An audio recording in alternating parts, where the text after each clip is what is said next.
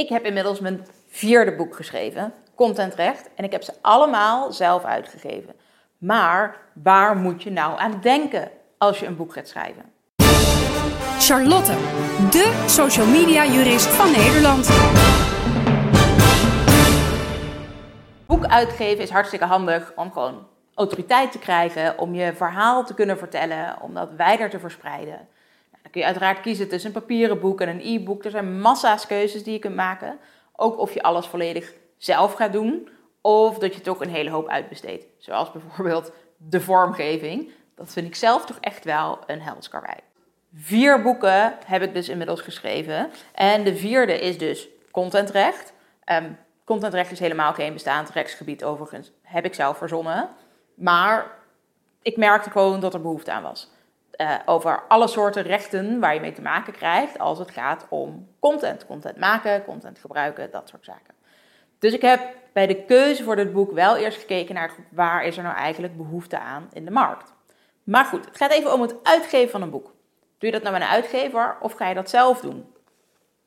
Nou, die keuze is natuurlijk helemaal aan jezelf. Als je met een uitgever wil werken, dan moet je wel met je idee of misschien zelfs al met je manuscript, dus met je conceptboek zeg maar, gaan leuren langs al die uitgevers.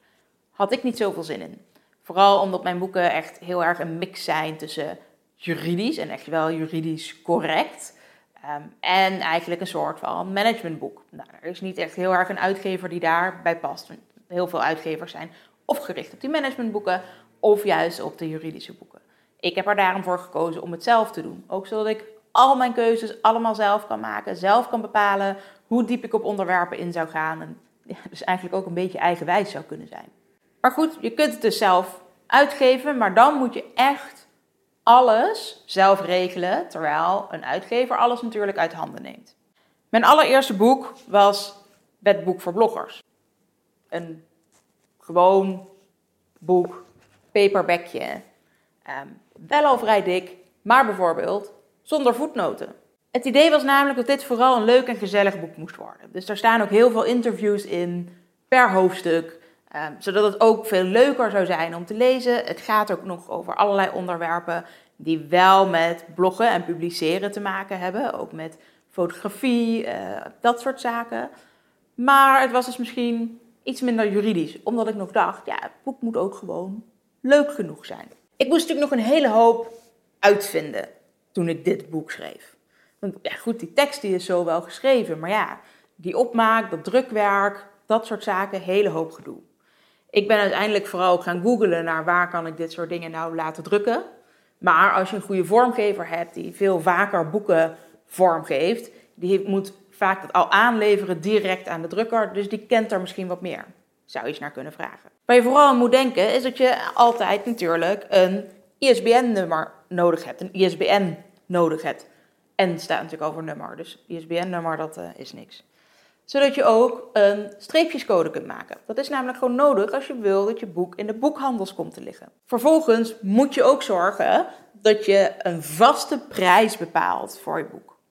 We hebben namelijk in Nederland de wet op de vaste boekenprijs. Je kunt dus helemaal niet zomaar allerlei aanbiedingen doen met een boek. Ja, dat kan wel, maar ook die moet je dan weer aanmelden. Dan mag je maar eens in de zoveel tijd een actieprijs doen. Als je boek eenmaal wat ouder is, dan kun je sowieso de prijs laten vervallen. Dat is wat we dan kennen als de Ramsch-boeken die je bij de voordeelboekhandel of vroeger bij de Slechte bijvoorbeeld tegenkwam. Die prijs aanmelden, dat moet bij het Commissariaat voor de Media. Nou, moet je allemaal inlogs aanmaken. Het is een hele hoop administratief gedoe, moet ik toegeven. Maar goed, het hoort er nou eenmaal bij. Verder, als je je boek zelf uit wil geven, en je mag je het natuurlijk zelf verkopen. Gewoon via je webwinkel, op allerlei andere manieren. Dat maakt niet uit. Maar als je wilt dat het via een boekhandel verkocht wordt, dan is het eigenlijk heel erg belangrijk dat het via CB te verkrijgen is. CB is wat we vroeger gewoon kenden als Centraal Boekhuis, maar doet inmiddels veel meer distributie. Dus ze hebben hun naam gewijzigd. Nou, kun je kiezen voor een CB-compact aansluiting. Dat is als je eigen persoonlijke aansluiting als uitgeverij. Je moet dus ook zorgen dat je een uitgeverij bent en zo aangemeld staat. Dus zorg bijvoorbeeld ook dat je dat bij de Kamer van Koophandel laat bijschrijven. En dan kun je maximaal 100 exemplaren daar bij CB hebben liggen. Nou, als je toch niet superveel verkoopt, dan is dat dus eigenlijk wel genoeg. Dus zo hard verkoopt een boek nou ook weer niet. Als je nou niet zelf een compact abonnement bij CB wil hebben en het niet volledig zelf wil regelen, of je denkt dat dat nog te duur is, dan zijn er ook van die collectieven waar je bij aan kunt sluiten. Die hebben dan gewoon een groot uitgeverijabonnement. En dan kun jij daar als schrijver je bij aansluiten. En dan kun je daar ook een aantal boeken neerleggen. Die werken allemaal met hun eigen systeempjes. Je moet het eigenlijk zien alsof je via een andere uitgever daar je boek neer kunt leggen. Vrije Uitgevers is bijvoorbeeld zo'n collectief. Het is dus belangrijk dat je goede afspraken maakt met CB over dit soort zaken. Dus weet welk soort abonnement je wil. Als je nou een e-book wil uitgeven, dan moet je daar met CB aparte afspraken voor maken. En voor een e-book heb je een apart ISBN nodig. Let er vooral ook op dat je e-books natuurlijk op verschillende wijzen kunt uitgeven. Gewoon een pdf. Dan zou je het ook niet per se via CB hoeven te distribueren als je dat wil. Als jij dat gewoon lekker via je eigen website wil verkopen, dan kan dat. Maar wil je dat via CB, zodat het ook bij alle online boekhandels terechtkomt, dan is het toch wel heel erg handig om toch met een ISBN te werken en het niet als pdf aan te bieden, maar als EPUB. Als je zelf zo'n CB-aansluiting hebt, dan moet je altijd ook alle informatie opgeven. Dus op het moment dat je ook dat ISBN aanvraagt, dan kun je op een gegeven moment allemaal aanvullende informatie aanbieden. Bijvoorbeeld wat voor soort boek het is. Nou, dit boek, mijn nieuwe wetboek voor bloggers, het is eigenlijk een herschreven versie van de eerste, waar dat veel juridischer is geworden, omdat er wat opleidingen naar vroegen. Die zeiden, eigenlijk vinden we je boek heel tof, maar we kunnen hem nu niet voor een opleiding gebruiken, omdat de bronvermelding gewoon ontbreekt. Dus ik heb hem uitgebreid, hij is juridischer geworden, stuk dikker geworden, meer voorbeelden daarin. En ik kwam bij een drukker uit die zei, weet je wat mooi is? Zo'n integraalband. Dus dan heb je eigenlijk, is het nog steeds een soort paperback, maar dan wat steviger. En met hier dat ingenaaide daarin in plaats van geplakt. Prachtig boek geworden. Maar goed, ik ging dus mijn boek herschrijven en hij ging veranderen. Dat betekent dat ik een nieuw ISBN nodig had. Het was namelijk geen herdruk, maar eigenlijk een soort gewijzigde druk. En dus zo anders geworden, dat ondanks dat de titel grotendeels hetzelfde is gebleven en ook de inhoud voor een heel groot deel hetzelfde is gebleven, het toch wordt gezien als een nieuw boek. Je kunt dan bij CB ook aangeven dat het een vervanging is voor een ander ISBN. Dit heet dus trouwens een paperback. Ondanks dat het dus zo mooi ingenaaid is en eigenlijk een beetje het midden houdt tussen een paperback en een hardcover. Maar dit moet je dus als paperback invoeren. Nou, na wetboek voor bloggers schreef ik ook nog wetboek voor webwinkels. Toen was het dus eigenlijk allemaal zo spannend niet meer. Want ik heb toen gekozen voor dezelfde soort bindwijze. Het is dezelfde kaft, allemaal dat soort zaken. En ik wist precies al hoe het werkte. Dus ook hier weer heb ik toen gekozen voor eigenlijk hetzelfde format. Met weer ook al die leuke interviews daarin. En ook heel veel juridische voorbeelden. Hierbij iets minder hoe je nou een webwinkel handig runt en het iets juridischer gehouden. Maar goed, toen kwam Contentrecht.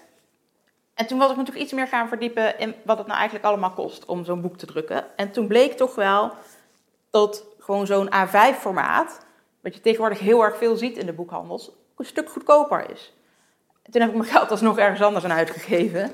Ik heb er namelijk van die flappen in laten maken. Dat is ook wel handig, ik kan het meteen een beetje als boekenlegger gebruiken. En wat ik natuurlijk ook gedaan heb, is hier meteen al heel veel met bronvermeldingen gewerkt. Die heb ik alleen wel als eindnoten opgenomen, zodat het veel lekkerder leest als je gewoon aan het lezen bent en niet de hele tijd gestoord wordt door van die voetnoten.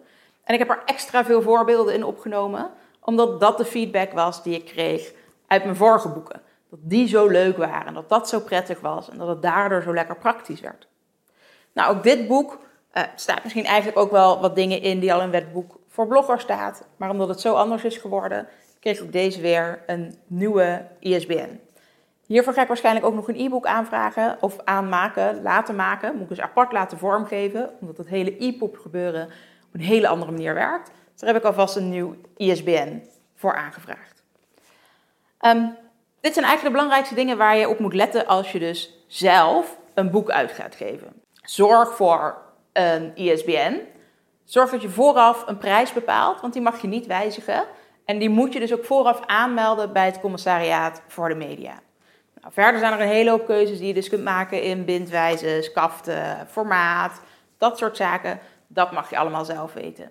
Voor een e-book, als je dat ook weer als boek wil verkopen, daar zit niet de vaste boekenprijs aan vast, maar een ISBN is toch wel heel erg praktisch. Nou, verder zou ik zeggen, ga vooral je gang met schrijven en heel veel succes met de verkoop.